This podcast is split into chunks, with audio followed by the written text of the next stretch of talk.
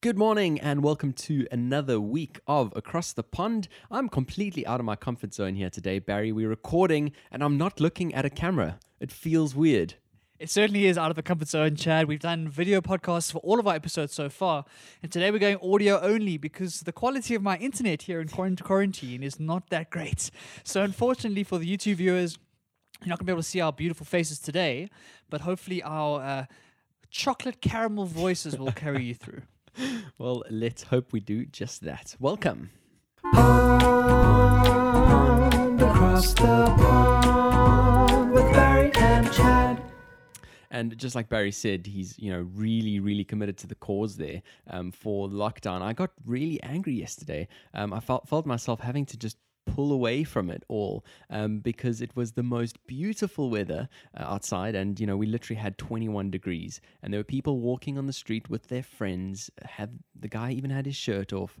Um, and i was just like no you can't do this. Um, but yeah it's just one of those barry hard to not feel emotionally involved in these kinds of things Yeah, definitely. I think all of us being kind of caged into our houses makes us all a little bit more on edge. And then we see people flouting the rules and taking things not as seriously as they should be. It certainly does get to you. So uh, we're trying to stay calm as we can, but please stay indoors, people.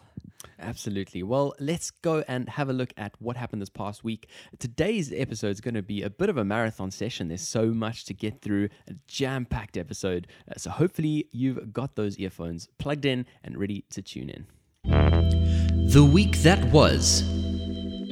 So, we're going to start this one off as always in the last couple of weeks, Barry, with our COVID 19 update. Um, obviously, if we look at the worldwide number of cases, we've now exceeded 1.2 million, um, which is just insane exponential growth in this last week. Yep, it really has shown that this thing keeps spreading and keeps growing every single day. Um, these cases are, are growing at an exponential rate, like you say, and we haven't quite flattened the curve across the world just yet. We've had portions of the world that are starting to stabilize, but there's other portions that are still ramping up. So, still a long way to go. I don't think 1.2 million is the max. I think we can still go a lot more, um, and lots of fights against the, the against this disease. Absolutely. Well, the next thing that you've got down here, Barry, um, is something that I found absolutely fascinating. Um, we've spoken about Bill Gates on and on and on in this podcast, um, and you know this type of measure for me is really insane uh, for uh, sort of an individual to kind of pick up what's not being done around the world. Tell us more about it. Yes. So obviously, the only way to kind of flatten this curve properly and to kind of stabilize this disease is to find some sort of vaccine. So some sort of vaccine that we can put into production and get all around the world to try and make sure that we we can contain this disease's spread. Now, this vaccine, obviously, there's a huge amount of effort being put in right now into trying to find the vaccine, trying to figure out what is going to work, what is going to be useful, what is going to fight this disease, because it's a brand new strain. We don't have any ideas. We're kind of working off a bunch of different theories and whatnot, but no one's actually got a working vaccine just yet.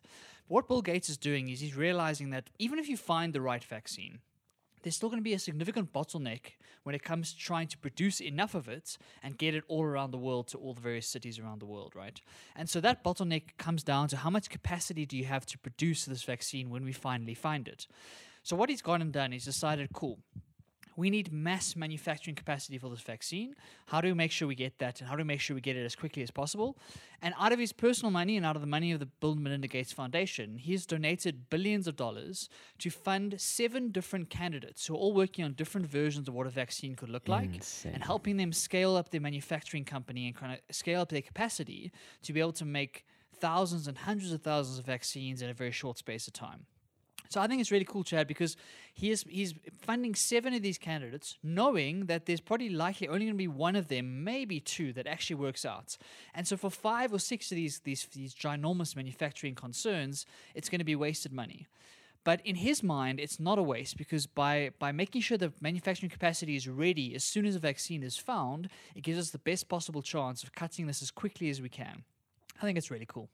Yeah, I think it is really cool, um, but it's insane, like you said, uh, just in terms of you know throwing money at something that you know um, a- large portion of is going to be wasted. Um, you know, wasted in an economic sense, but in terms of you know looking at the number of lives that could have potentially been saved in the extra number of months, uh, you know that this sort of approach would uh, you know give is is an insane decision to make, um, and especially when you know somebody is prepared to put their personal money forward, um, especially with you know these kinds of numbers, uh, knowing that this kind of thing is happening. I almost feel like some sort of coalition needs to come together at the end of this um, and almost, you know, help out and, and pay a little bit of this back. Yeah, a, a lot of the social commentary online was that these are the sorts of things that governments should be doing and like world organizations should be doing. Like, why are we relying on a billionaire f- philanthropist to do this kind of stuff? Um, and it kind of talks to the, the the misalignment between what governments are working on and what kind of entrepreneurs and people who think about these pandemics quite seriously are doing. Um, so obviously, this is a bottleneck that we're going to face, and uh, like you say, there should be a coalition of governments or, or world leaders or that kind of stuff who are putting this money to use to ensure that when we have the vaccine, which we hope will happen in the next couple of months, we then have the the capacity to be able to generate enough of it and get it all around the world. Uh, it seems like a no-brainer to me. Absolutely. No, definitely agree there. Um, moving on to the first region, if we kind of dip into it in a little bit more detail, um, the US we spoke quite a lot about last week, and uh, there's been a complete change in strategy here. Um, obviously, you know, the exponential growth that we've been seeing there has just been insane. We spoke last week about the inaction over there, um, and now, I mean, if you look at the number of deaths, uh, nearly eight and a half thousand, um, really is a staggering number. So, what's happened this past week? What's been the drive for this change, uh, especially when it comes to Trump and uh, his opinion on this? Yeah, so Trump has kind of been found with a bit of egg on his face after telling the media for, for weeks at a time that US has got it under control, we've got everything under control, we're doing a great job, etc., etc. My ratings are amazing, all that good stuff. He, f- he finally had to face the fact that these numbers are growing crazily fast, especially in places like New York. And so, i- unfortunately, like the US has now had to go into complete crisis management, trying to make sure they get as many doctors on board. Then they're trying to get PPE into the country. There's lots of drama around that, and uh, they're seeing a huge exponential growth in the number of cases and the number of deaths in the US. Some people are forecasting 100,000 deaths in the US, which is crazy. Some people are forecasting more than that. Um, and so there's there's serious concern there right now, and a lot of anger is being thrown around because of the government inaction early on in the process. So now Trump has kind of changed his whole strategy. He's very, very apologetic now. He's very kind of on board with what the, the CDC recommendations are and trying to do his best to now force the various states to do various lockdowns and close down the economy and whatnot. One of the big things he changed his mind on is he was telling people that the economy was going to go back to work on, I think, the 16th of April Okay. yeah, which is very very soon. And uh, he had to he had to come out and say, listen, that's actually not going to happen. Like we at least it's it's now extended at least to the thirtieth of April and probably beyond that. Um, and so I think Trump is coming to come to terms with the realistic nature of this virus and what it's going to do to his economy. It's really sad that we need to wait for things like this to happen, to wait for this to explode really like this um, before somebody actually changes their tune. And that for me is the limitation of arrogance. Um, in my mind, holding a position like this um, without looking at what the rest of the world is doing, without taking consultation from professionals, um, is really just asking for trouble. Um, and, you know, arrogance for me has no place in this world. Yeah, it, it definitely is. It's one it's one of those those examples of when people hold on to a belief because it, it works in their favor or it's it's, it's their brand or whatever. He's known as the guy who's going to keep the U.S. economy like high and going strong and whatnot. And so, in the face of other evidence that proves otherwise, you hold too too tightly on your beliefs, you end up looking like an idiot. And so Trump really has got egg in his face right now, and I don't know how the election is going to go. Um, unfortunately, there aren't any real real contenders to him. Like Joe Biden doesn't really fill me with confidence. Um, Bernie Sanders is not really going to do it. So I, I don't know what the election is going to happen. But Trump has certainly like faced a lot of backlash from this, and a lot of people calling for his head because of the way he's, he's dealt with this. Um, and uh, the U.S. is going to have a lot more deaths than it should have because of his inaction. Absolutely. Sad, sad fact that. Um, but we'll certainly have to see, as you say, the effect on the election as well. Now, moving on to the UK, um, obviously, this past week we've seen an increase as well that's been fairly dramatic. Uh, if I look at the beginning of the week, we were looking at numbers of around 200 deaths a day. Um, and, you know, it's now surpassed 700. Um, so, again, really scary escalation in one week. Um, as of Sunday, there's nearly 5,000 deaths in total. Um, and last night, Sunday night as well, Boris was admitted to hospital for tests. Um, you know, everyone's saying that it's just precautionary. It's it's kind of on the back of um, advice from his GP, but certainly worrying again, Barry, that the the person at the helm of this fight um, is you know infected and and clearly suffering um, a bit from that. Yeah, I think it reminds us that no one is immune from this, right? It doesn't matter your status, doesn't matter your class, doesn't matter what position you hold. Everyone is at risk. Um, and so when your when your national leader goes into hospital, it certainly doesn't look good from a PR perspective, and it certainly like, will cause more fear in the UK population.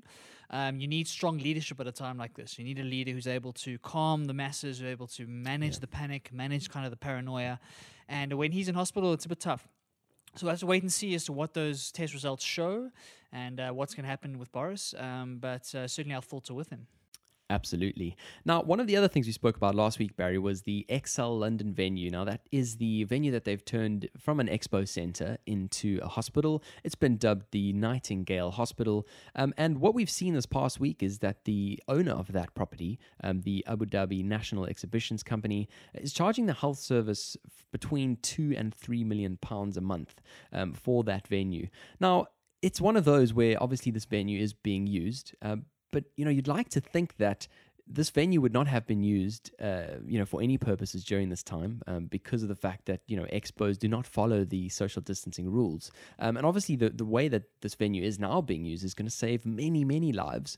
Do you think that this kind of arm's length rent uh, transaction should be happening at this point in time, um, when you know, in terms of a, a philanthropic um, endeavor, you know, something else could have taken place here?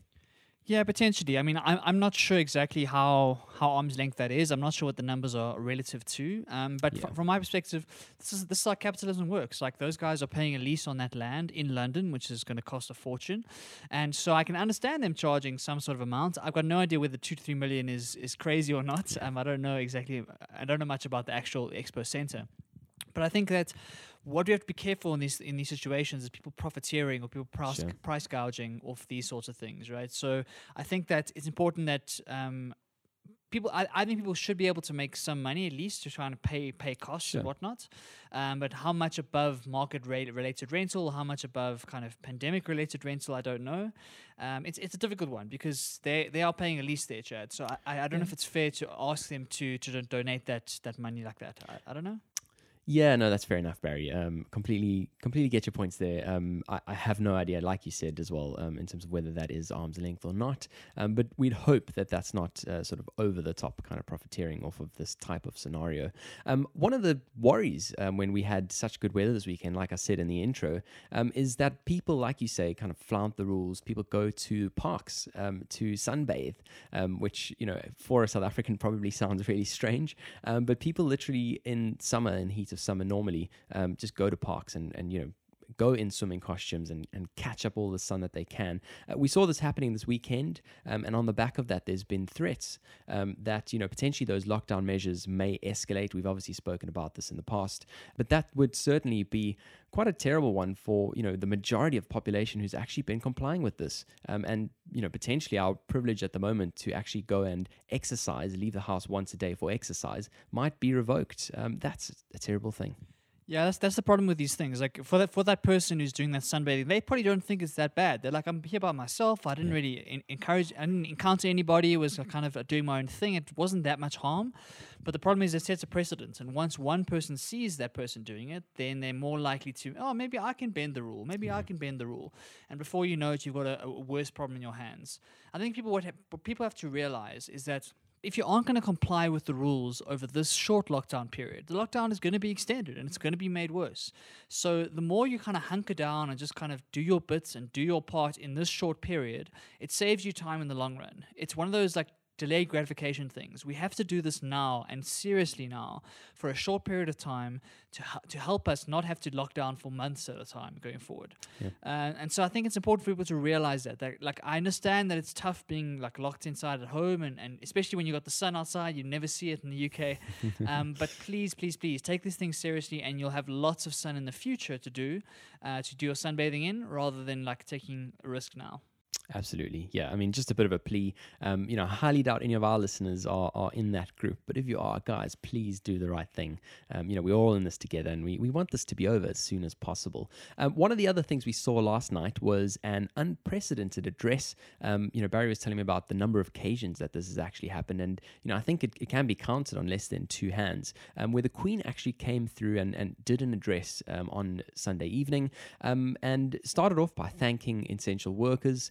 She also then thanked those who are staying at home, which I take as a bit of a veiled uh, message to those who aren't. Um, you know, you don't deserve that, thanks. Um, and, you know, some of the other things that she said um, was hopefully in the years to come, everyone will be able to take pride in how they responded to this challenge. Again, setting this message that if you look at yourself in 20 years' time, are you going to be proud by the way that you responded today? You know, were you complying? If we remain united and resolute, then we will overcome it. Um, and, you know, also kind of was very sympathetic in the way that she admitted self isolating is a challenge, um, but it presents an opportunity to slow down, pause and reflect, which is what we've been chatting about in the last couple of weeks. Um, and just closing it off with saying, while we have more to endure, better days will come. And that's kind of that light at the end of the tunnel that we've been looking for, Barry. Um, a lot of commentators saying here that this speech has her hands on it. Uh, you know, although she may have got a little bit of input from Prince Philip, um, it doesn't sound like there was a lot of, you know, pushing by Downing Street or, or, or pushing by other other various entities. Um, this is her speech, and uh, you know, quite a sympathetic one. What do you think, Barry? I really like the message. I think it's important to realize that we are living through a point in history, right? That this point in history we're going to look back on in time, and, and like you like you say, and like she says, how are you going to think about your actions during this period? So in 20 years' time, when you're telling your kids about this moment, Yeah. or you're reading about this moment, are you going to be proud of how you acted? And I think that's an important thing to remember is that it might feel like it's the end of the world, and it might feel like this this quarantine is very very challenging, but it's actually going to be a blip in time when you look at your life, right? So you're going to, you're going to look back on this in time, and it's going to be a small blip in time. So just make sure you do your best to to act in the right way during this small period. It's a very very important period for us, and I think that by realizing that and taking that time to reflect and doing what you need to do, you'll be able to look back on this time with pride and uh, Yeah. and realize that we actually made it through this the seemingly insurmountable odds. Absolutely, absolutely. I kind of got the exact same thing from it, um, and yeah, I, th- I just thought it was really sincere. Um, and you know, this one figurehead that uh, kind of just surpasses everything else. Um, she's sort of above government, uh, has the respect of people across the world, um, and and really can can kind of just command uh, that that kind of message. And and hopefully we can see some effect. Also in terms of the timing, uh, it's it's kind of an interesting timing where we where we see you know weekend where people start kind of swaying a little bit from the rules, and and here you have the Queen, uh, this figurehead who who kind of steps in just at that time. Uh, don't you think that's interesting, Barry?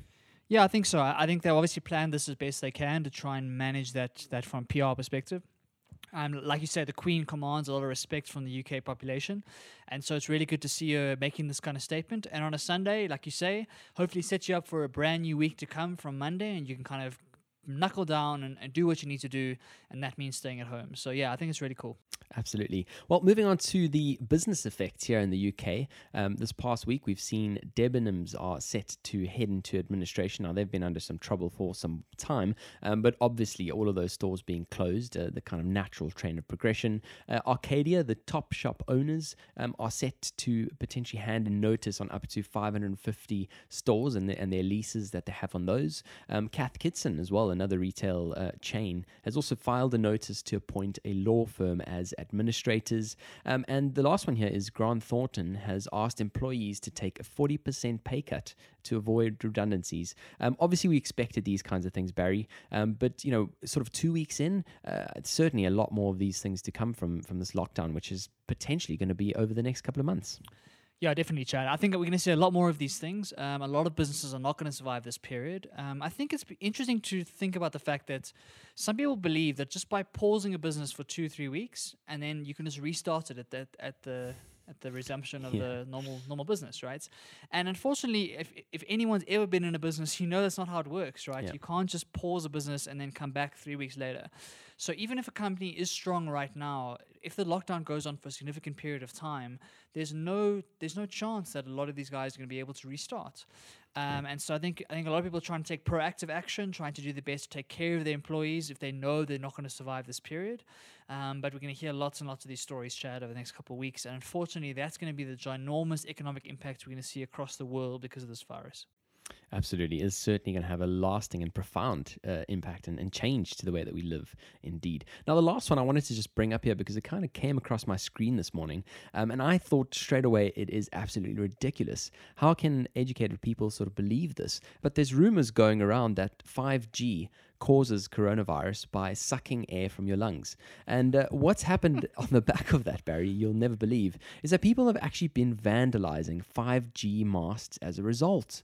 Um, we've seen BT make a statement that these claims are baseless and kind of imploring people not to damage their infrastructure. Um, and if you kind of think about it, um, obviously our networks and our sort of cellular infrastructure is now the most important thing that we have to still keep in touch. Um, and people are kind of destroying these masts. It's almost like sticking a hole in a life raft um, as we, we need this infrastructure now more than ever. Don't you think it's ridiculous, Barry?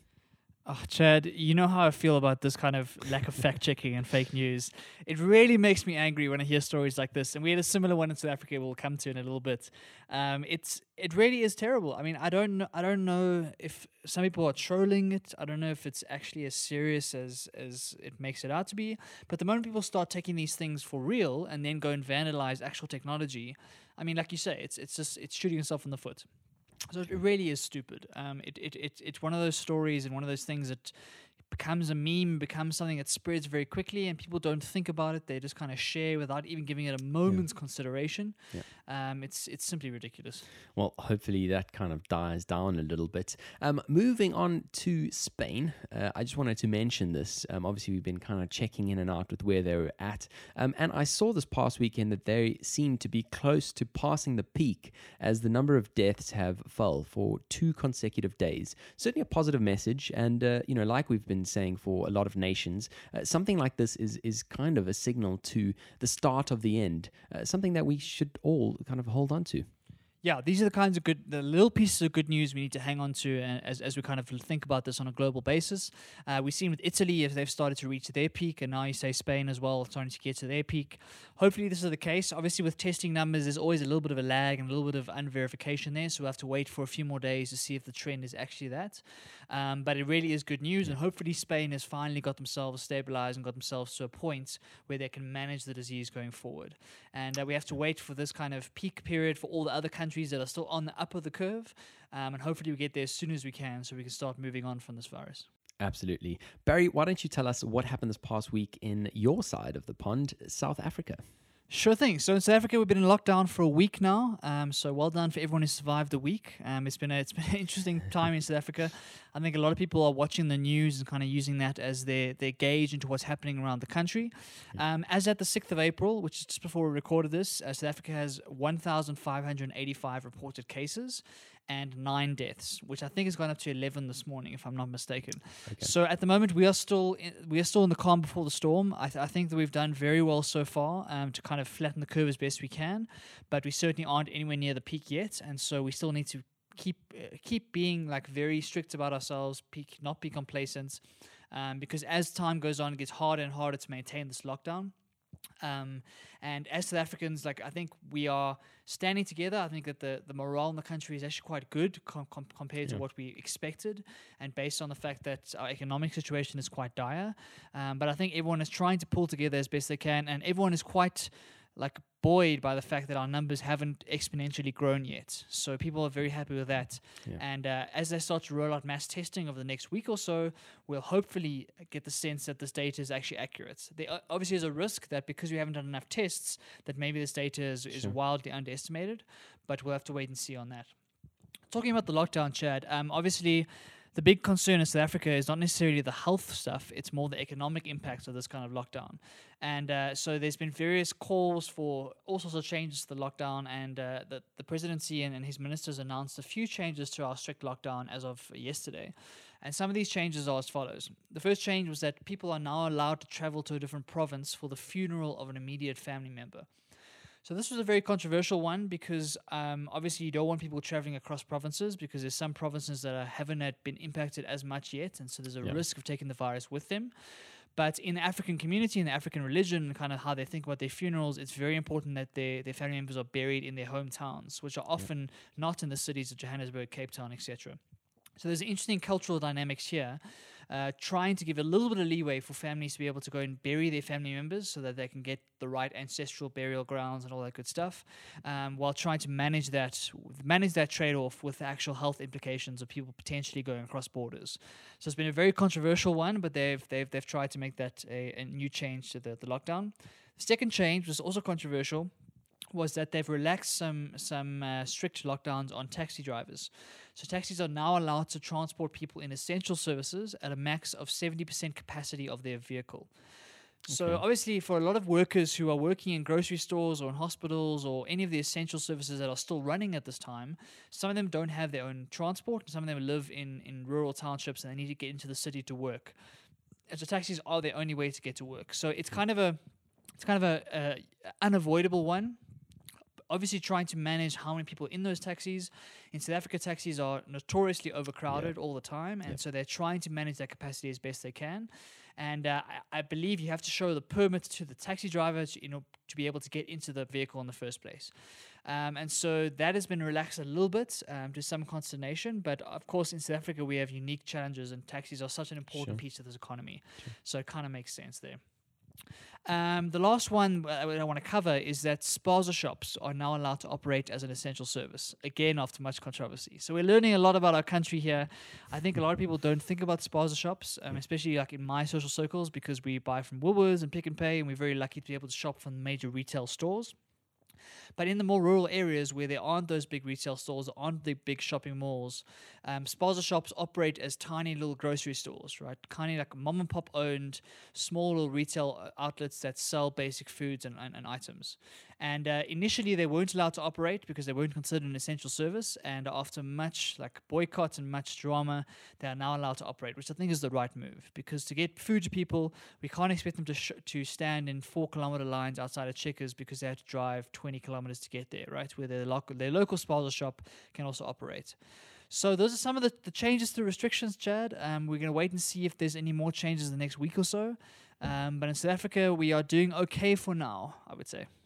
Yeah, that's a really good uh, little update there. And in terms of those changes, they definitely do seem reasonable. Um, you know, like you said, taxis are kind of the replacement of what other countries would have as public transport. And you know, although here in the UK there's uh, you know a much sort of condensed um, amount of of public transport going through, it still is very much up and running um, for those people who need to get around for essential services. So that kind of does make sense.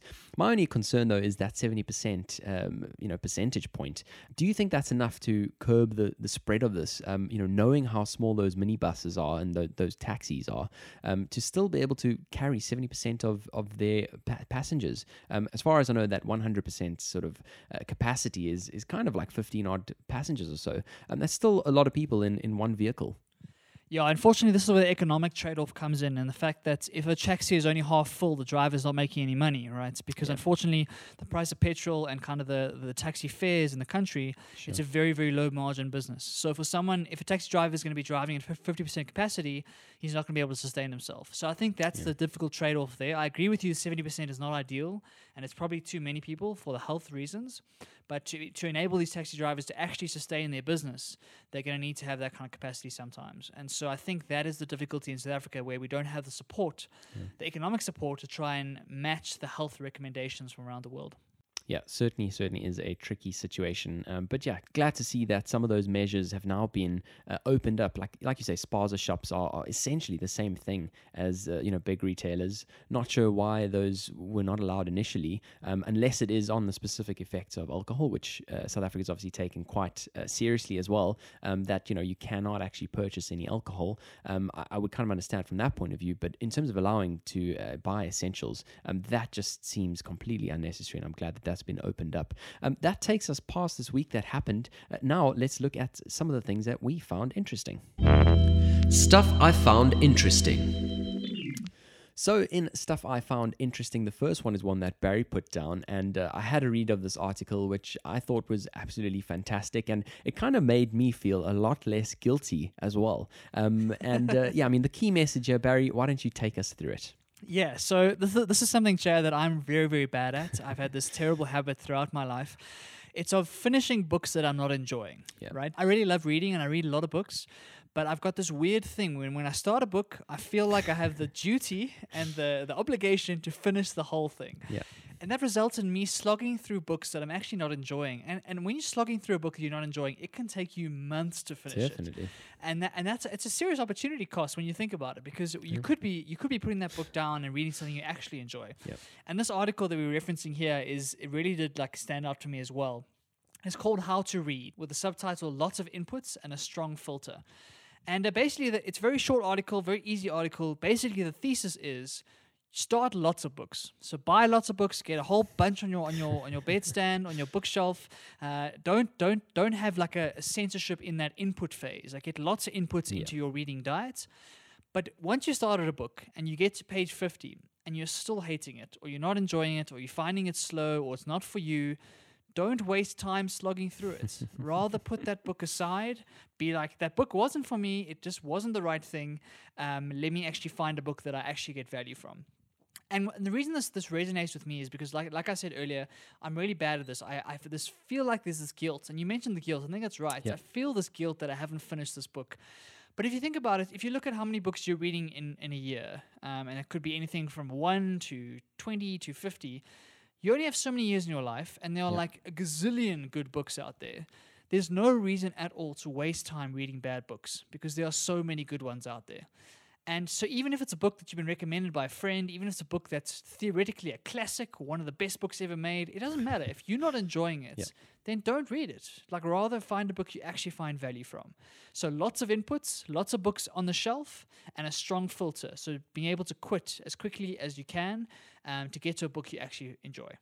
Yeah, I love I love the message, um, and I think a lot of a lot more people will get into reading if they take this approach. I think a lot of people like you and me um, feel like they need to trudge through to the end of the book, and you know by the end it's not enjoyable. Um, if it hasn't gripped you, it's just not enjoyable. And I think for a lot of that reason, um, people will rather you know watch Netflix um, because you can very very quickly either get grabbed in something and not feel guilty to watch the end of a movie if you're not enjoying it. Um, so it's weird that we kind of don't draw that same parallel. And this little quote that I took from it, which I thought was was great as well, is similar to dating. A book you're not into after 10 minutes of attention has little chance of a happy ending. Slam it shut and move on. You're not a failure if you quit a book after three pages any more than if you reject the proposition of a 10 hour date with someone you just met who annoys you.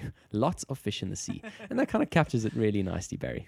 I love that quote. I really do. I, I think it's really cool, and I think it's it's something that will, like you say, it'll it'll encourage you to actually enjoy reading. And it's not about it's not about the the amount of pages you get through. It's about the amount of good books that you read, and good is different for every single person.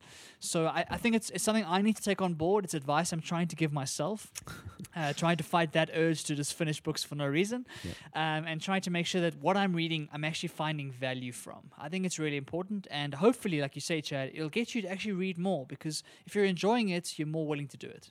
Well, I'm going to touch on one of the points you mentioned there, which is good is different for everyone. And uh, basically, something that I did this past weekend was watch the first Star Wars. Cue claps from all of the big Star Wars fans out there. I'd never watched any of the franchise. Um, and, you know, one of the reasons why I hadn't um, is because I had these preconceived ideas about what these movies would be like. Um, you know, I kind of I kind of put them right in the distance to all the heavy nerds watch this, and you know, although I'm a very big computer nerd, I'm I'm kind of not that kind of nerd, and you know, I had these ideas in my mind about what they would be like, and I kind of just hold on to that. Um, and you know, I think that's a really dangerous thing to do because you know, if you're not open to that experience, just like we spoke about the books, um, you may miss out on decades long of referring back to something that is actually really cool and something that you actually enjoy. Um, and you know, after watching the first Star Wars and being quite proud of this uh, to Barry, I then then what followed was a lot of peer pressure um, to watch the Lord of the Rings, to stop what I'm doing and watch the Lord of the Rings. And so I did that too. And so I feel like it was a very good weekend in terms of catching up on the stuff that, you know, a lot of people have been uh, saying I've been missing out on life um, from not watching these two franchises. But don't you think that's a dangerous thing to do, Barry, to sort of hold on uh, to what you think your preconceived idea um, would be? Yeah, I definitely do think it's dangerous. I think it's it's you do yourself a disservice if you're not going to um, look at a piece of art for its own merits and for what you think about it. Right? Everyone's got different opinions, and so if you're going to let the opinions of other people kind of color your your experience, you're never going to have a full original thought about something. So, for example, like a like a Star Wars thing, I'm a very proud friend, Chad. I'm very proud you finally got to watch it. Um, and, and it, it it's a cla- it's a classic set of, of movies and a classic story that really has means a lot of different things to different different people. So, like you say, you, had connotations in your mind about what it meant to you, but there are a thousand other interpretations, some of them good, some of them bad, about the same piece of art. Um, and so I think it's similar to the books. Like rather, rather give it a chance. Like give these things a chance. If you do hate it, that's also okay. Like you, you don't have to like everything. You don't Yeah. have to like every piece of art that's ever been made.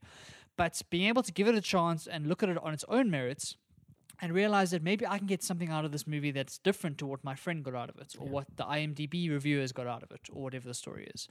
Um, I think it's important to look at it on its merits and kind of just take it for what it is. Don't don't let preconceived notions get in the way of enjoying something that someone made. Completely completely agreed. And if you're wondering what i thought of them um, you know after that five hours of, uh, of catching up on these classics um, I, I thoroughly enjoyed them both funnily enough. Um, obviously you know the star wars you know that dates back uh, quite a bit uh, so some of the graphics was uh, was definitely enjo- enjoyable in retrospect. But that racing scene holds up to its own uh, even now um, where you know little sky young skywalkers is racing on the back of this bet that gets them out of this pickle that they're in um, certainly was you know very very enjoyable to watch. Um, and even just the fight scenes um, you know to kind of think of how they actually animated this all um, 20 years ago is quite insane. Uh, similar to Lord of the Rings uh, I said to Barry a complete roller coaster. Um, so many different plots unfolding at the at different times different species and they all have their own backstories. Um, and, and really just how all these how this group of people uh, get together the fellowship you know on this quest on this mission. Um, and yeah just just a really cool little journey um, and really cool graphics as well in terms of some of the scenes there. So definitely enjoyed those. And like i said i didn't think i would have Yeah, that's one of the questions I asked Chad when he when he told me is that do these things hold up? Because I know that Star Wars and Lord of the Rings were both made a while ago, and they were revolutionary in their time. Like the kind of the special effects they brought to, to to bear, and kind of the storytelling and, and the way they built these giant worlds with, like you say, with all these various subplots and characters. They were like one of the kind when they came out, and that's why they were so impactful. And so I was wondering whether they held up in a 2020 world where we've seen lots of like full world building stories, Game of Thrones and Harry Potter, and all these guys to come after these ones. Yep. Um, and so I'm glad to hear that pieces of them do hold up. And I think that there are pieces of history when it comes to filmmaking and storytelling. So I'm super chuffed that you're getting into them, Chad, and hopefully you can enjoy what's left. Thanks, Barry. Yeah, and actually, one other thing I forgot is I also this past week watched the first Frozen, which I haven't seen before. Um, I don't know why Barry's still friends with me because uh, I'm, I'm really just Dude, dude. I'm really just putting black dots next to my name at this point. Um, but yeah, thoroughly enjoyed that story as well, um, and that sets up a, a great privilege of being able to watch the second, which I know Barry thoroughly enjoyed as well. I can't believe you hadn't watched Frozen, Chad. That is shocking. Listeners, listen. If you're if you're sitting right now with he- headphones in your ears, you're sitting in your self isolation, and you haven't seen Frozen or Lord of the Rings or Star Wars or Harry Potter, do yourself a favor, please. Do yourself a favor, indeed, and you got the time now, so why not? Let's move on and look ahead. Looking ahead. This week on Looking Ahead, we are thinking about the impact that the virus has had on the world and what kind of tech and what things are going to come out of it as we look forward into the future. And so, Chad, I came across this interesting little table on Tyler Cowen's blog, which is one of my favorite blogs in the world. I, I, I swear by it. And he had this table of talking about what has changed in the last couple of weeks because of this global pandemic. And uh, he, he leads with a quote from, I think it was from Lenin, but that's the attribution's a bit, bit dodgy there. But the quote goes as follows there, there are decades where nothing happens and weeks where decades happen. And that kind of sums up for me how I've felt over the last couple of weeks. I feel like the whole world has shifted in the space of no time Definitely. after kind of a, a kind of a lag and a kind of a, a more stagnant period over the last couple of years. And so what he does is he kind of he draws a table and he, and he points to world 1.0 which is like the world before coronavirus, and world 2.0, which what a world after coronavirus might look like. And so I thought I'd go through some of them and chat. We could chat about one or two if they're interesting. The first piece is World 1.0 was physical. World 2.0 has to be digital. Yeah. And I think it's key to see this because I think that the coronavirus has been the biggest digital transformation coach in the world for businesses around the world by forcing them to think digital and realize that if their business is not digital, they don't have a shot in the new world. Yeah, yeah, couldn't agree more there, Barry. Um, it is, like you say, uh, it, it's just this catalyst um, that's kind of shifted these changes that I think would have potentially happened in a number of years. Um, but, you know, it's really just been that flame up our backsides to kind of just push us into the gear um, of this digital working world and kind of leverage all of the benefits that we can potentially get from it. Exactly. The next one is World 1.0 is linear growth. World 2.0, we're learning all about exponential growth. And uh, the best way to learn about exponential growth is to go through something like this because we, under- we start to understand what those curves actually mean. And they're not just graphs anymore, but they're actually crazy numbers that grow incredibly fast. And so that's an interesting change we've seen. I think a lot of people are learning what exponential growth is through this whole thing. And hopefully they'll carry forward into how we think about things like Moore's Law, how we think about technology going forward, It's understanding how quickly things can change. Sure. The third piece is looking at how we work. And so World 1.0 is we're in the office by default. World 2.0 might be that we're remote by default. So maybe we are remote working for most of the time and we come into the office to, to, to gather together for short periods of time, right? Because I think a lot of people are realizing that when they thought they were working eight or nine hours a day in their office, maybe they actually weren't. Maybe they were only working two hours a day, and a lot of the time was, was spent on nonsense, moving around between meetings, trying to get things to work, etc. What if you can do meetings on, on, on Zoom or on online platforms? Will that change the way we work? And that kind of leads into the next one is that in World 1.0, how you kind of built your image was a nice suit, tie, a fancy watch, Chad, and a business card that you would throw at anybody in your direction at a conferencing event, right? Whereas now, the way you set yourself apart is with good lighting. It's with a good microphone, a webcam, and a home office where your family don't come running in in the middle of a news broadcast. Um, so, so definitely changes in the working world there, Chad. Yeah, definitely. I love the idea of how these symbols are things that we used to use in the past to make us come across with more gravitas, Barry's favorite word.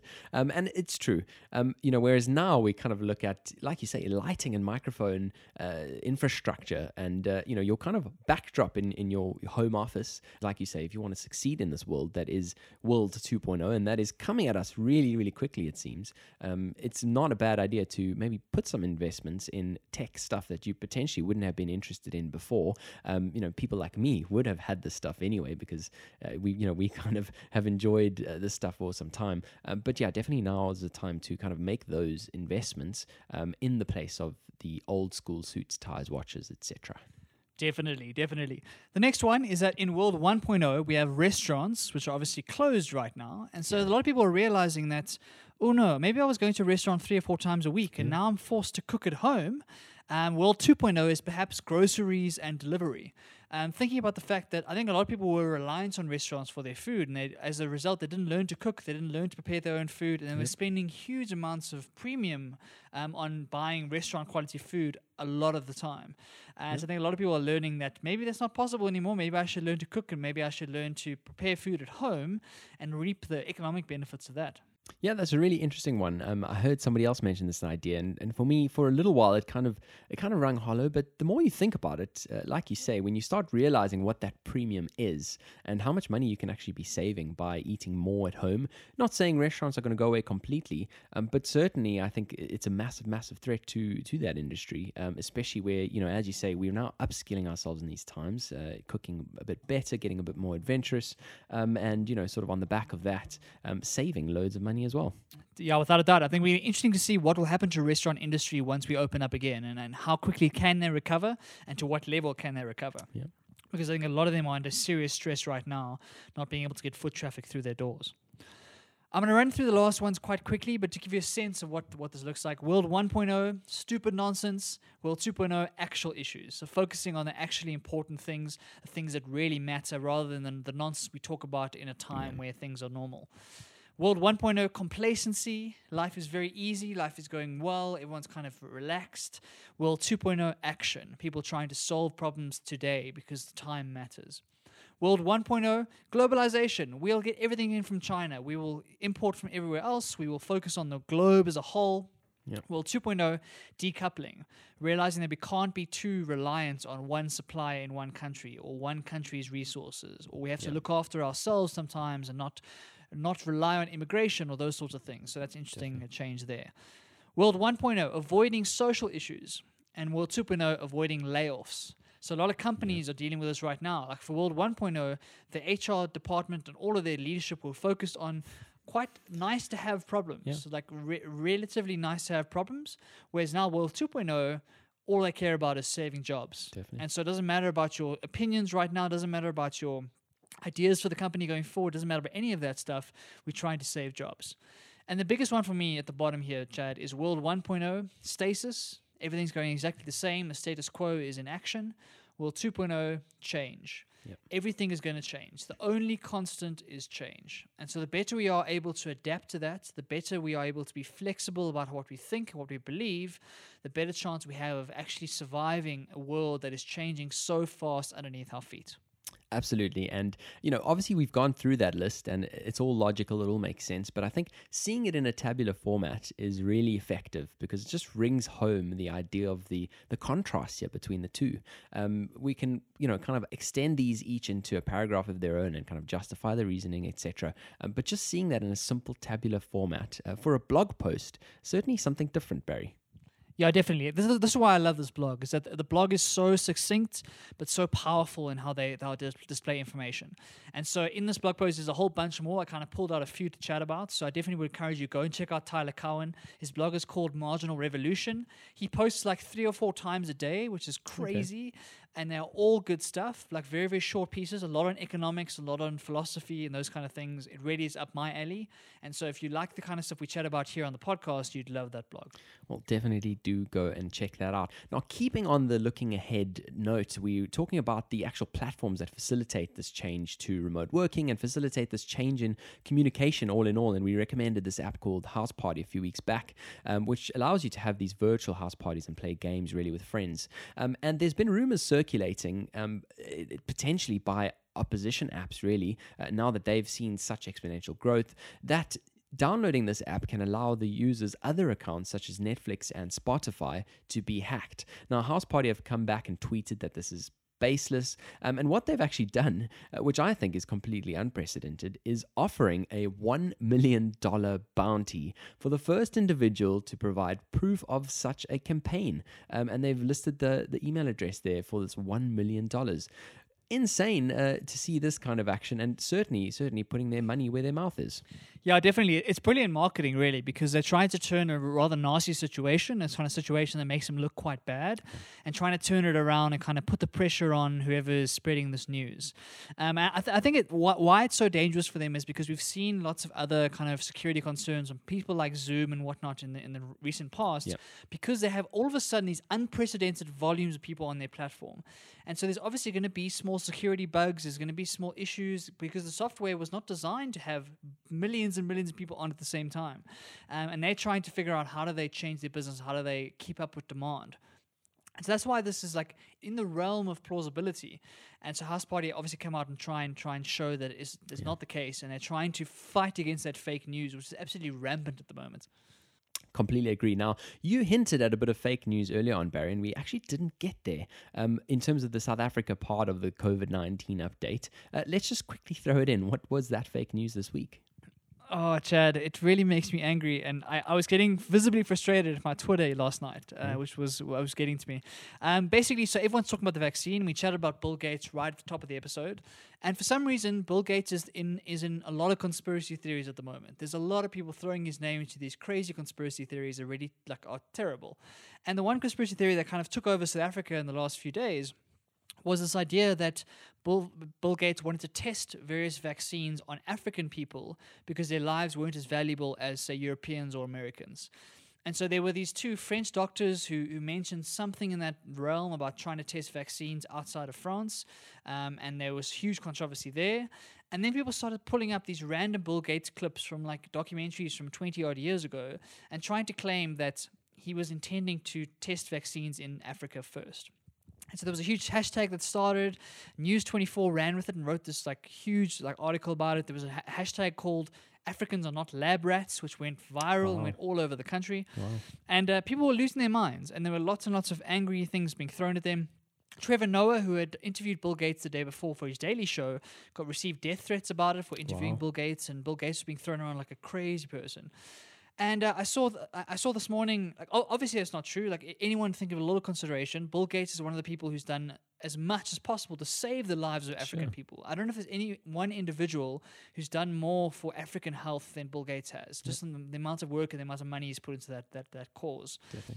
And so to try and to try and suggest that he wants to now, I don't know, depopulate Africa is just completely silly. People ran with it though because News Twenty Four, which is a very like valid and and and like trusted news organization, wrote a story about it. And so then, Chad, I come on Twitter this morning and I see they've retracted it. They've retracted the story saying, We're really sorry, we made a big mistake. Um, he's not trying to test um, vaccines in Africa. He's actually sending tons of testing kits and trying to help Africa deal with the virus. And so this retraction kind of rang hollow for me because it, it, it was such a big issue for two or three days that how do you know that you're going to get the retraction to everyone who saw that email? and who has changed their opinion on Bill Gates or changed their opinion on how Africa is viewed in the rest of the world. And what made me even more sad was when I went to the replies on that News 24 attraction, and I would say 70 to 80% of them were just saying that no, Bill Gates paid News 24 to make that attraction. Oh, they actually are lying. The story is still true, etc. So this kind of fake news is something that I find horrifying. I think it's terrible for our democracy. It's terrible for freedom of speech. It's terrible for trying to make sense of our world. And it really frustrates me because people don't do even the smallest piece of research to back up their claims. A- And, a claim like this, which is a very, very serious kind of defamatory claim on somebody, is, is a serious thing. And to just run with it and make it a meme, make it a hashtag, and all that good stuff, it just shows the state of fake news in our world. Yeah, that's really, really dangerous. Um, I, I don't even know how it's good enough, um, you know, that they can actually run with a story like that without checking their facts, etc. It's just not good enough. We just shouldn't stand by it. It's, actually insane. Um, and to be completely honest, I've actually stopped using Twitter um, mostly um, because I do find that I, I, I find myself clicking on these types of threads and just getting angered um, by the amount of commentary from, from people all around the world who really just don't think before they post something. I really do find that tricky on being on the platform. Is it something that I'm missing, or do you kind of feel the same thing typically, Barry? Yeah, so I feel the same things in certain circumstances. So, like yesterday, I got very frustrated, but for me, Twitter still adds an immense amount of value. I think it really depends on who you follow. Sure. You have to be very careful with curating your feed very carefully and only following reliable people. I do a lot of blocking, so anytime I see any, someone who's doing this, because what Twitter does as well is that they often show you tweets people you don't follow. Yep. They show you a tweet of someone because your friend liked a tweet and therefore it comes into your feed. And I'm like, that's nonsense. So I, I, I block a lot on Twitter to try and try and minimize that as best as I can. But when it comes to real time news, when it comes to um, getting opinions from people that I respect and from people that I, I want to follow, I, I still find a lot of value from Twitter. Yep. But I totally get it, Chad. I totally get your, your, your sentiment there. I think it's a difficult app for people. I think it, it requires a lot of maintenance to make sure your feed is as clean and as reliable as possible. Well, I didn't actually even think of doing that maintenance, so maybe maybe I should, um, and maybe I'll be able to then get more out of it, uh, like you are. So let's move on to our next segment. Develop and grow. Cool. So we've chatted a little bit about the Einstein biography Barry read uh, by Walter Isaacson, and uh, you know what are some of the additional things that you've now learned after finishing that, Barry? Yeah, so I finished the book, and uh, I do have it as a prop here, but then I realized we're doing audio only, so you won't be able to see it anyway.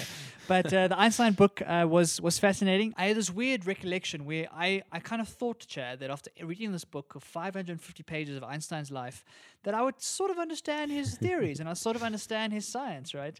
And I said to you that at one stage I thought I did understand it. I thought I, I thought I had grasped it, and uh, I realized now at the end of that book that I, I don't have the scientific chops to understand his work. Um, he clearly was very influential, and I, I, I have a small appreciation for what he did for physics, but I just don't have the theoretical understanding to actually understand those topics on a deep level. And so, what I thought I'd do rather is pull out three to three kind of takeaways for me about his work life and about his his um, his habits and whatnot in a, in his work environments, which are more transferable and more relatable to people like us, Chad, um, and not the, the theoretical physicists. So the first one is what I call intellectual honesty. And we've talked about this in the past. Is knowing when we don't know something Yeah. and being willing to admit that, right? Or being willing to to to change your mind when the evidence changes. Yeah. So, for example, we, we've spoken a lot about how we hold on to these opinions very tightly, we hold on to these beliefs very tightly. And w- w- the moment that we become dogmatic is when we see evidence that, that disproves our theory, but we aren't willing to change our mind because we make we, we think it makes us look weak. We think it makes us look like a flip flopper. we think we think it's embarrassing. Einstein was really really good At the moment evidence changed, he would change his whole theory. He wouldn't even care about it. He had no ego about his ideas. He had no ego about what he was doing. Right. For one example, for, at one stage of his career, he worked for three years on a theory, three years solid, working every single day at Einstein level productivity, and got to the end of the three years, hadn't been able to prove it. All of a sudden, new evidence came to light that made his theory completely wrong, and he didn't cry about it. He didn't like fight about it. He literally dropped that theory and started a new thing the next day. Gosh, And it didn't bother him at all. He didn't bother him that he'd lost three years because in his mind it wasn't losing three years because in all those things that he tried to try and get the theory to work, he contributed more to science than a lot of people did with their actual discoveries because he disproved a bunch of things. And so I think it's important for all of us to not hold our beliefs so tightly and be willing to change our mind because it's not a sign of weakness, it's a sign of intellectual honesty and we need more of it in our world. Completely agree. I think it's an important message. Um, and just to sort of talk back to the arrogance point I raised earlier on, the reason why arrogance bugs me so much is, is I don't understand how people can be uh, when there's so much knowledge out there, but there's so much to still learn. Um, I understand there's amazing, amazing people out there in the world, um, but even the most amazing still have things to learn. Um, and so, you know, for me, when you kind of take that approach of, um, you know, challenging everything that you know, and, uh, you know, something like you mentioned, taking three years of work and being able to drop it at a hat um, when you realize it, it's kind of worthless um, is, yeah, certainly, certainly shows quite a lot of kind of humility um, and, you know, as you say, intellectual honesty, which is an important, important attribute to have. It really is, and unfortunately, it's in very short supply in the world today. So, if you're able to do it yourself, you'll put yourself in a league of your own, and you give yourself the chance to make actual breakthroughs that are actually going to help the world. The more you hold on to ideas just because they were what you believed previously, the less time you have and the less kind of chance you have of discovering the actual truth. Uh, so, it's very important that. The second piece I pulled out was the concept of deep work. And uh, so Einstein is obviously the most famous scientist that's ever lived.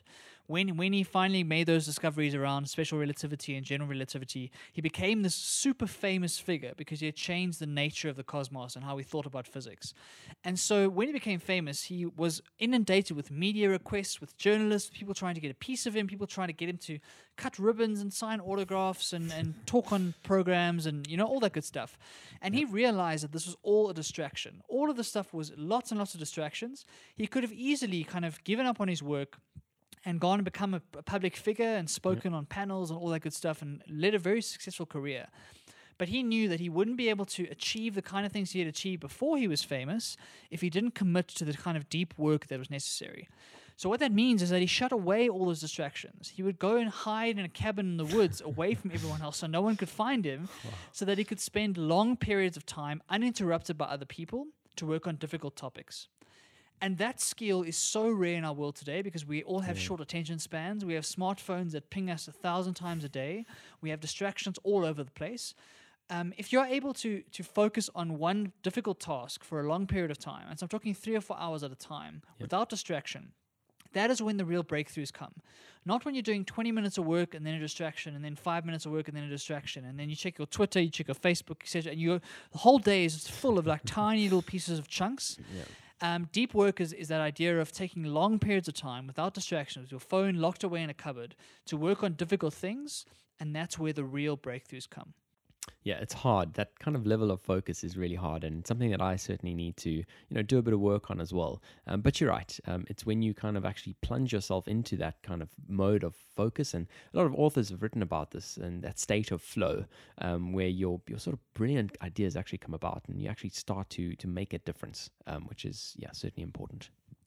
And the last one is kind of related to what we chatted about the three years of work is perseverance. Right. So Chad, I don't know. I, I don't know if you or I could could have spent three years working on a theory that wasn't showing any promise. That to me is is a, a level of perseverance and level of resilience that I don't know if I have. Um, and it kind of talks to the man that he was. Is that he was so dedicated to his craft and those so dedicated to his work and he realized the kind of problems he was trying to solve weren't problems that are solved like this. They were difficult, difficult problems that had, that had flummoxed people for, for generations. And so he understood that in order to make those breakthroughs, it would it would take years and years of work. It doesn't happen overnight. And I think it's just a message for all of us to kind of realize that if you're doing something difficult, if you're trying to, to, to build something new, you're trying to build a new habit or learn a new skill or any of this stuff, you have to stick with it. You have to stick with it as long as you can. Um, the moment you get to that first kind of plateau or the per- first time you don't feel like you're growing, you need to push through those plateaus and keep persevering because that's the way you get through it. Um, and I think Einstein really was a dramatic example of that. He worked his entire life for like two or three major discoveries that changed the, the nature of physics.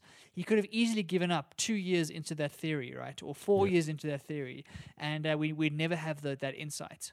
And so persevere on things that matter to you and things that are difficult, and you will reap the rewards in the long run. Yeah, again, another important value to have. Um, and, you know, those plateaus that you mentioned are so normal um, in any kind of stage of learning a new piece of work or, or sort of working on something new. Um, and at those plateaus, a lot of us are, are, you know, not strong enough to kind of keep on through it. Um, sometimes it's those marginal gains, um, those marginal gains that are also important in spending that extra time in, in kind of getting through it. Um, but yet, some of us still kind of stick out those plateaus and actually fall off the edge of the cliff um, which we really shouldn't be doing. But three years, like you said, I definitely couldn't uh, get to that kind of level. Um, but you never know, maybe one day. Um, moving on to the next thing on this develop and grow segment. Um, this week was webcast week. Um, I don't know why, but uh, kind of all the stars aligned, and I had invites to four webcasts this week. And you know, given that there wasn't a whole lot more to do, I thought fantastic. Let me kind of uh, relish this challenge and, and sort of tune into each of these and get some little insights. Um, so I'm kind of just going to go very briefly over each of the four and, and some of the key takeouts that I got from them, um, which which you know i firstly I, I, kind of strongly advise if you do have any webcasts and they seem like they could be of value take that extra time take the one or two hours tune in because you could get some really cool things out of it. Um, and the other cool thing is there's a chat going on and there's an online community there where you can share different views and and, and you know really really get a lot more out of the whole process. So just onto the first one which was a mental health webcast. One of the insights for me is is how do you see this? Do you see this piece of time as a comma or a full stop. And based on the way that you see that, um, you completely, completely can change your mental state. Um, so, is this just a pause in our normal lives, or is this just a complete dramatic disruption?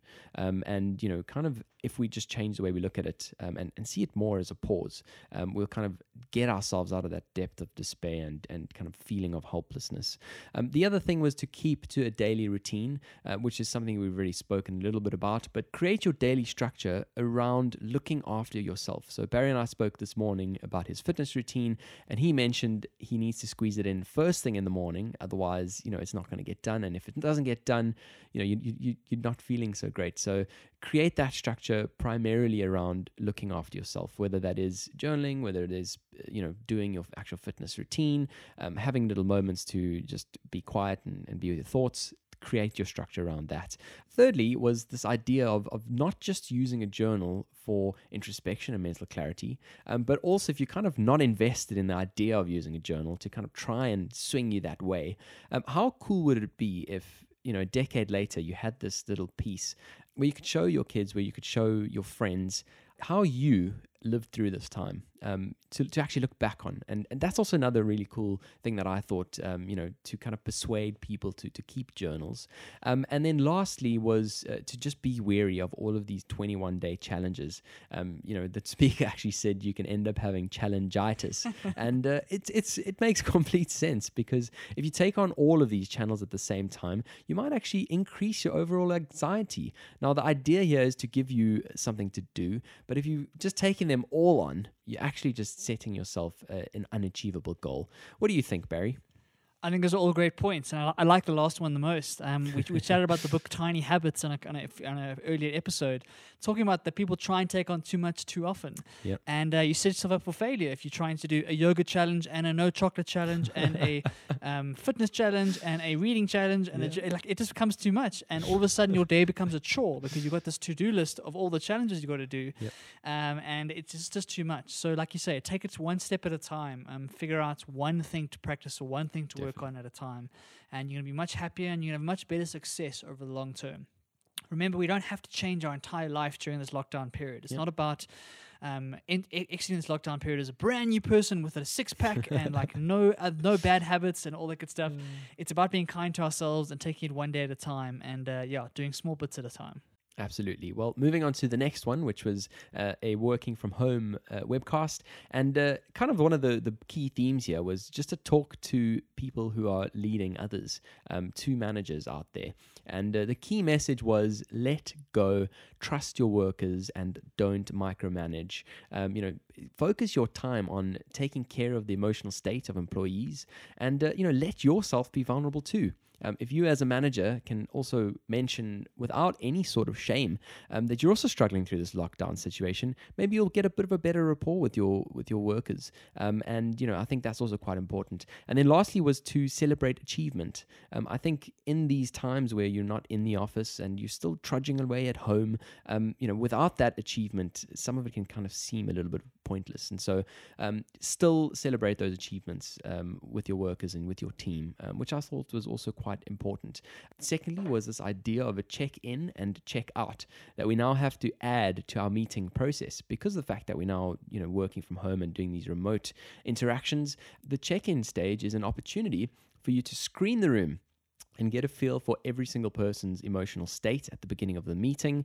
Um, and then the checkout stage is obviously tracking how that emotional state has changed. And lastly, it kind of makes a way for a summary of action points, um, which obviously, you know, kind of follows by the agenda that you've discussed. And lastly was just a point in dealing with a surge in emails. Um, obviously, because we're not all in the same office and it's not so easy to go and poke somebody's shoulder, um, there's going to be a surge in emails. And so he kind of just said, try and avoid sending emails for everything try and just pick up the phone. You'll have yourself to thank, and everyone else will thank you as well for it. Barry, what do you think? Yeah, I like it. I like it. I think I want to pull out the check in and check out thing because I've Yeah. got a personal experience there. At our last startup, we used to do that in every single meeting in person or on Zoom. Right. And the check in and check out really is a, is a cool way to do it. I think that it, it really kind of pulls out the humanity in the people in the room and you, you see them not just as an employee, but actually as a human with actual other life.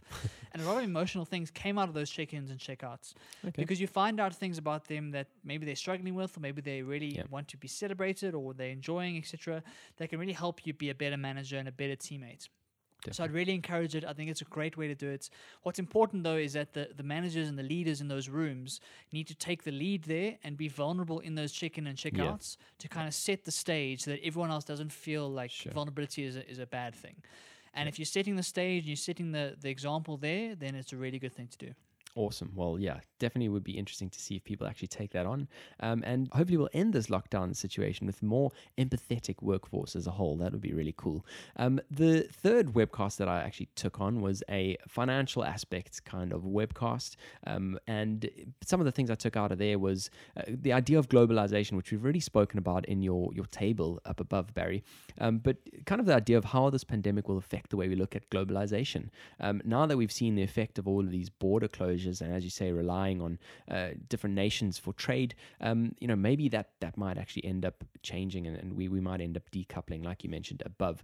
Uh, changes in the way that we live. We've also spoken a little bit about that in the retail sector. We're likely to see some very permanent damage. Um, we've been more reliant on online shopping ever than before. Um, I know in South Africa it's a bit different. Um, I believe takealot.com is kind of an empty website at this point in time, and you're actually not allowed to shop. But here, Amazon is still very fully functional, and so are a lot of other online players.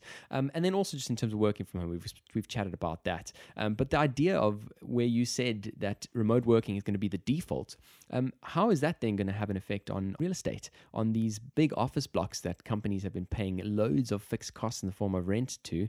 Um, you know, potentially it'll switch to a, a two-day work week or so, or two-day a week where you need to actually come into the office, um, and you know that will certainly let uh, employers and companies scale down quite a lot, um, which will obviously change the uh, the real estate landscape too. And lastly was just on the government interventions point, um, where if we look in all likelihood, um, it's going to be likely that governments are going to have to bail out airlines at some point of this pandemic.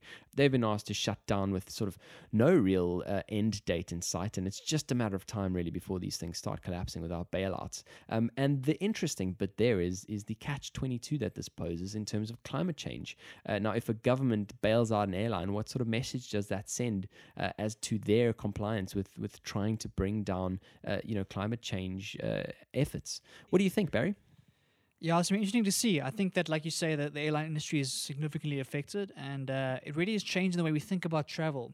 I think before this, before this virus, global travel was kind of a given, and it really was um, all around the world and was important for global business and for people moving about from country to country. It's really going to change now to think about what is the impact of this airline industry and uh, how much money we're willing to sink into it to try and get it back on its feet. How much of this travel is actually necessary? How much of this travel is is required or, or um, is actually needed? And uh, so I don't know what's going to happen. I th- I think, like you say, the bailout's going to have to come in some some way or form. Yeah. Um, but it's going to be a difficult one because I think a lot of people are learning from this experiment that a lot of this stuff can be done remotely. A lot of this stuff can be done from home. Exactly. And so maybe you'll see travel go down. I don't know. Um, certainly going to change where we think about travel in the long term. Yeah, yeah, definitely. Um, and then on to the last webcast, Barry, which was uh, sleep. Obviously, the ever important and the one that we fascinated by um, after reading Why We Sleep by Matthew Walker. Um, I'm going to say that the most of the insights here were the same as what you'd get from that book, but I'll quickly just mention a few of them here. Um, so the first one was just go to bed and wake up at the same time daily, even on weekends, and especially in this lockdown period where we kind of don't even know what day it is anymore. Um, it feels like an extended weekend. Um, but even on weekends, wake up at seven if that's what time you wake up in the week, um, because extending that by an hour is actually just doing an involuntary jet lag. Um, which is an insane thing to do if you think of it like that. Um, try out the benefits of power naps now that work from home allows. Um, one of the things that Matthew Walker mentions in Why We Sleep is that as humans, we're kind of accustomed to biphasic sleep cycles, and we actually we actually feel that dip in our energy uh, after lunch, and uh, you know kind of need uh, that little power nap. So so try doing power naps now. Now that you can, um, these must not be after 4 p.m. and not be longer than 20 minutes for you to get the full benefits from it. Um, just try it out and see what you think. And then lastly is your evening routine. Um, so, in terms of the conditions that we need to fall into sleep, um, temperature drop is needed. A lot of people think 17 degrees Celsius sounds freezing, um, but funny enough, that's what you need to actually commence successful sleep uh, is a bedroom that's at that temperature. So if you've got central heating on in your flat, you're actually just being uh, counterproductive in that sense. Um, and then in terms of when you eat, the longer the fast from your last meal to bedtime, the easier you'll fall asleep. In terms of your alcohol consumption before bed, um, it may feel like you're sleepy after having a couple of pints of beer, um, but because it's a sedative, uh, but it's actually disrupting the quality of your sleep. Um, so just try and, and look at the last beer you've had before bed um, and, and, try and time it in the longest possible gap. And lastly, in terms of your lighting, um, so the role of blue light, we've all heard about uh, sort of melatonin and all that kind of stuff. Um, so two hours before bed, you really need to try and start dimming yourself down. Turn all your blue light filters on that you possibly can. And as a sort of hard and fast rule, try and cut all the electronic screens out 30 minutes before bed um, just to try and not disrupt your sleep patterns. Barry? Yeah, I, I, like it all. I think it's, it's, very similar to what Matthew Walker said in that book, and uh, it's something that I try and do as best I can. Yeah. What I struggle with is power naps. I can't seem to get those to work, Chad. I try and do those power naps, really? and I wake up feeling like a zombie. I wake up feeling like even worse than I did before I went to sleep. So I'm still working on that piece, but the rest I try and do as best I can. Um, I find it really difficult to put the screens away Yeah. as early as I should be. I find myself getting these bad habits where I'm sitting scrolling through Twitter, for example, late at night when I shouldn't be. Um, but I think these are things to work on, and these are things that will really make a difference when it comes to the quality of your sleep, which matters way more than how many hours you get. Yep. It's about the quality you get, and it's going to make you feel even better and more productive in the days to come. Absolutely. It's that ever so important thing of sleep that we think is trivial, uh, but really affects everything from weight to, you know, appetite to uh, productivity and, and sort of just health and, and happiness and enjoyment. Um, so, yeah, if we can kind of try and aim for any of those, that would be a good place to be. Now, let's hear from you on our last segment of the podcast. What's on your mind? Cool. So I actually forgot to apologize right at the top of the episode.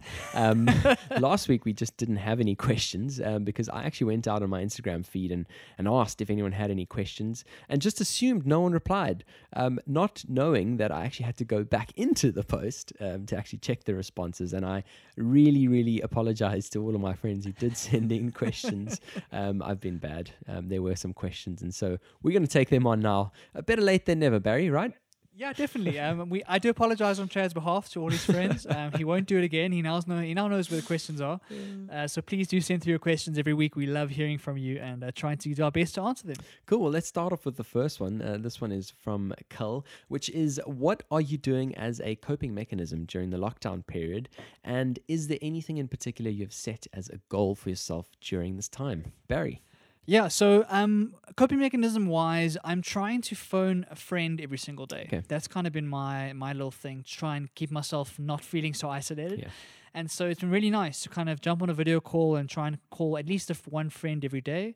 Um, just try and catch up with them, hear how they're doing, kind of uh, commiserate with what they're dealing through in their quarantine, wherever they are in the world. And that's been really good for me, just to try and keep me social and keep me talking to people that I care about. Um, and often I found that I have catch ups that I haven't had in a long time Yeah. because life was so busy before this time, right?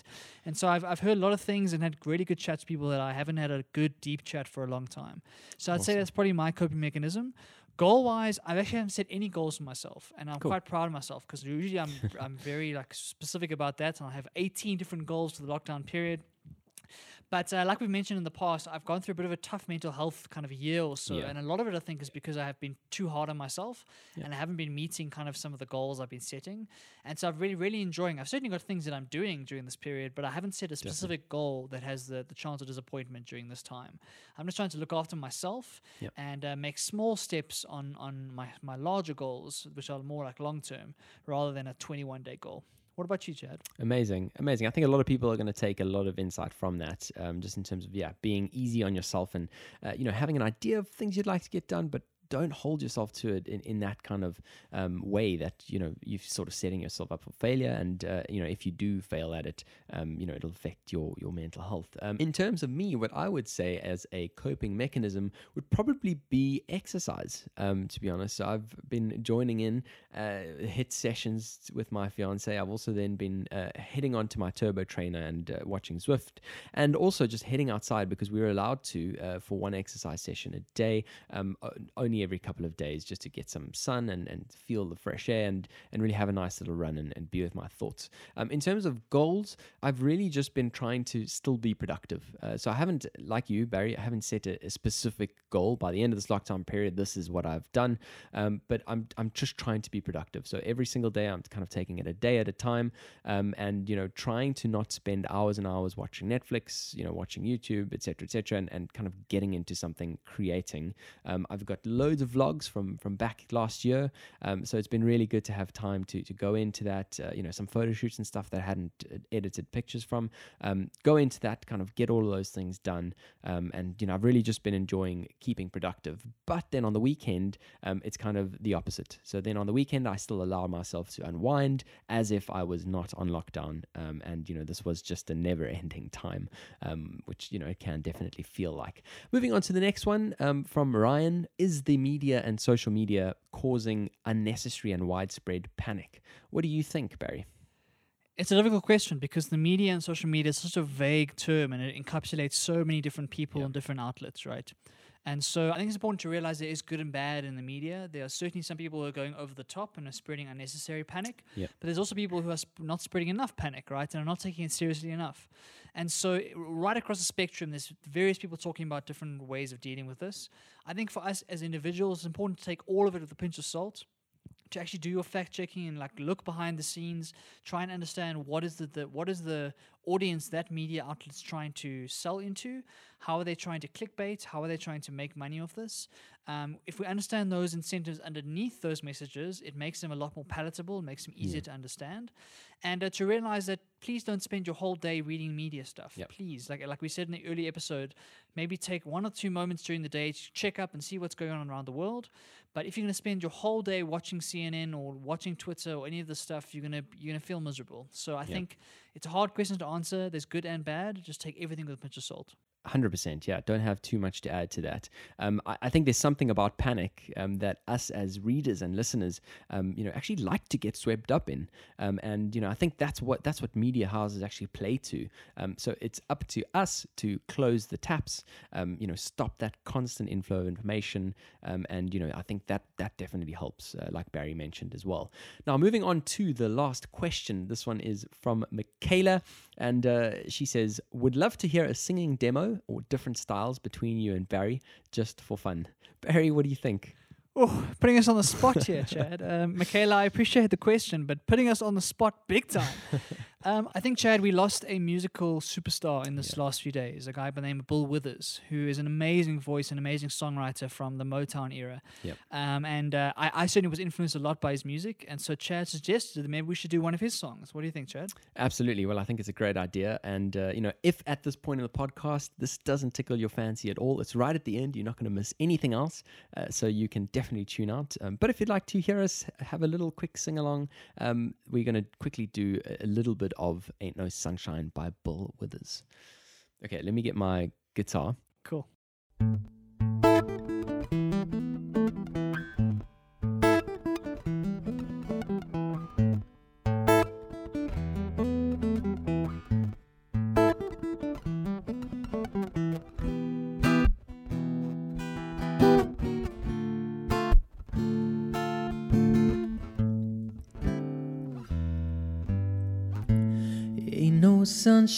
Sunshine when she's gone. It's not warm when she's away. Ain't no sunshine when she's gone. And she's always gone too long. Anytime she goes away. Wonder this time she's gone.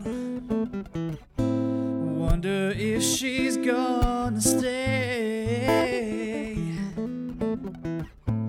Ain't no sunshine when she's gone. And this house just ain't no home anytime she goes away.